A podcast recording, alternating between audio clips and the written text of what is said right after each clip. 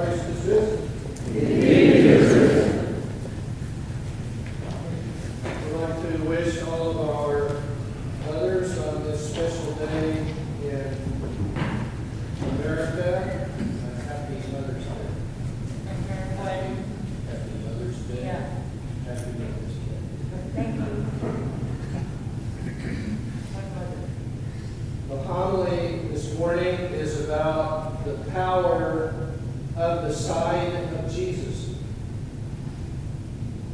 The verse that I would like to focus on is this verse.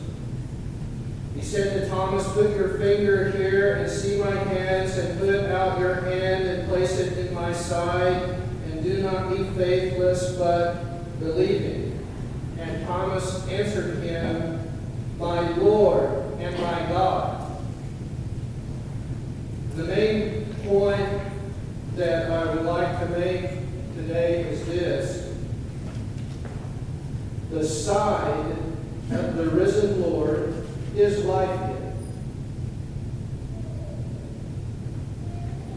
We learn from St.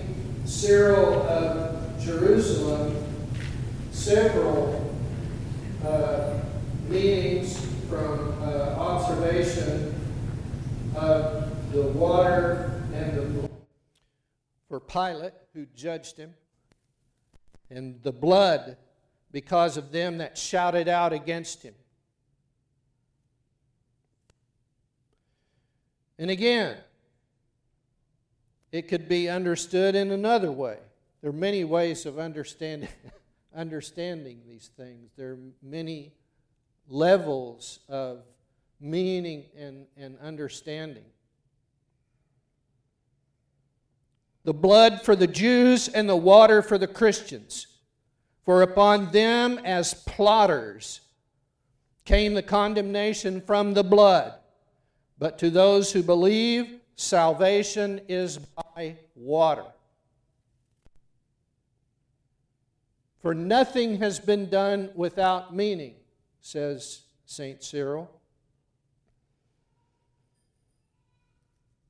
Then St. Cyril refers to the fathers of the church. I mean, he's fourth century and he says, But the fathers say. the fathers who have written comment have given even another reason of this matter. For since in the Gospels the power of salutary baptism is twofold one, which is granted by means of water for illumination, and the second, to holy martyrs in persecutions through their own blood. Salvation through water in baptism, salvation through blood in martyrdom. There came out of the saving side blood and water to confirm the grace of the confession made of Christ, whether it be by baptism or on the occasion of martyrdom. Then there is another reason for mentioning the side. The woman, and this is the most mind boggling to me, the woman who was formed from the side you remember the story of Adam and Eve, and she proceeded from his side. She was not birthed. The woman who was formed from the side led the way to sin. But Jesus, who came to bestow the grace and pardon on men and women alike, was pierced in the side for women, that he might undo the sin of the woman, Eve.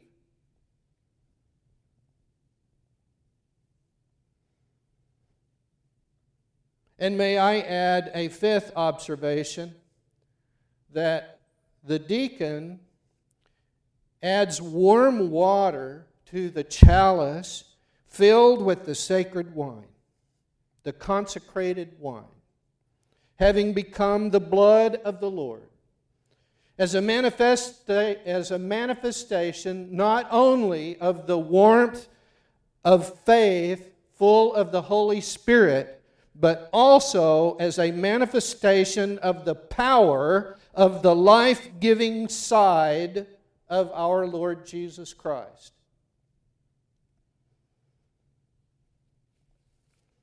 St. Nikolai asked the question, Why did he wait eight days? And then, of course, he likes to answer his question, the rhetorical question. Why didn't he appear earlier? First, so that all the circumstances would be precisely the same as he appeared on the first Sunday, and that it would be on a Sunday that he now appears again. And secondly, that Thomas' unbelief should be brought right out and from the waiting be made even stronger. Thirdly, to accustom his disciples to patience and endurance in prayer for the confirmation of their friends' faith. For the disciples must have been praying that the Lord would appear again for Thomas' sake. How patient am, am I in, in my prayers to the Lord? I want them to be answered instantly. Don't you? Why do I have to wait? Why not answer me now? Patience increases faith. That's why. And fourthly, so that the disciples would realize their helplessness and the impossibility of their revealing the risen Lord without his aid. And lastly, perhaps because the number eight signifies the last days, the eve of Christ's second coming, when men like Thomas will be very weak in faith, going by their senses and believing only that which their senses will grasp. Note the utter helplessness and the impossibility of the apostles themselves to reveal the risen Lord without him without his help. If they couldn't do it, we sure can't do it. There's a prayer that the priest reads before the gospel is read, and I want to read it to you. Illumine our hearts, O Master, who lovest mankind, with the pure light of thy divine knowledge. And open the eyes of our mind to the understanding of thy gospel teachings. Implant in us also the fear of thy blessed commandments, that trampling down all carnal desires, we may enter upon a spiritual manner of living, both thinking and doing such things as are well pleasing unto thee. For thou art the illumination of our souls and bodies, O Christ our God, and unto thee we ascribe glory. And then there is a dialogue that goes on between the priest and the deacon. And the deacon says, Bless, Master, him that proclaimeth the good tidings of the holy, glorious apostle and evangelist, in this case today, John. The priest says, May God, through the prayers of the holy, glorious apostle and evangelist John, enable thee to proclaim the good tidings with great power to the fulfillment of the gospel of his beloved Son, our Lord Jesus Christ. And the deacon replies, Amen, Amen, Amen. Let it be done to me according to thy word, O holy apostle and evangelist John. Intercede with the merciful God that he may grant our souls forgiveness of sins. We're calling upon the Lord and the apostle who wrote the gospel to help us to proclaim it and to understand it and absorb it because without their help we cannot.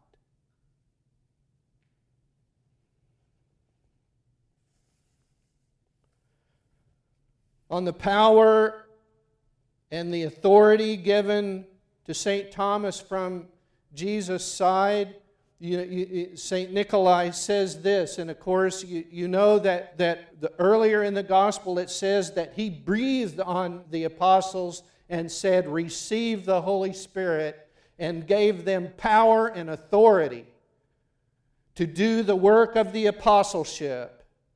and the evangelization and to retain and forgive sins.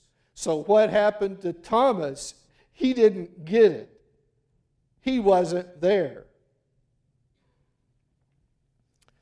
When the Lord, as yet unglorified in a mortal body, was able to heal the woman with the issue of blood by letting her touch his garment, filling her with strength and health, so much more could he, in his risen and glorified body, give to Thomas through touch all the power and the authority that he had given the other apostles in another way by breathing upon them.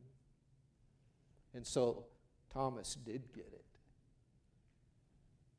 He did it by touching the life giving side of God. So, what of us? What shall we do?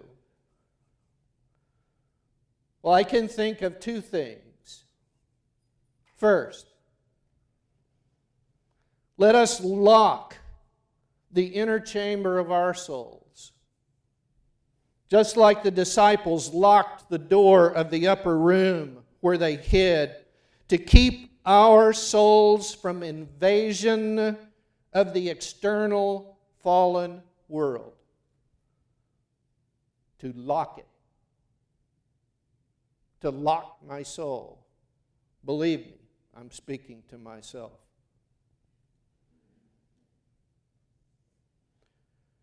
And let us replace every corner of doubt in our souls with perseverance in prayer and waiting patiently on the Lord to fulfill all of our godly desires. O resurrected Lord, confirm us in the faith and the zeal of your holy apostles. May we drink from thy holy and life giving side, that we may simply cry out unto thee with the apostle Thomas, My Lord and my God. For your name is holy, always, now, and ever, and unto ages of ages. Amen. Christ is risen.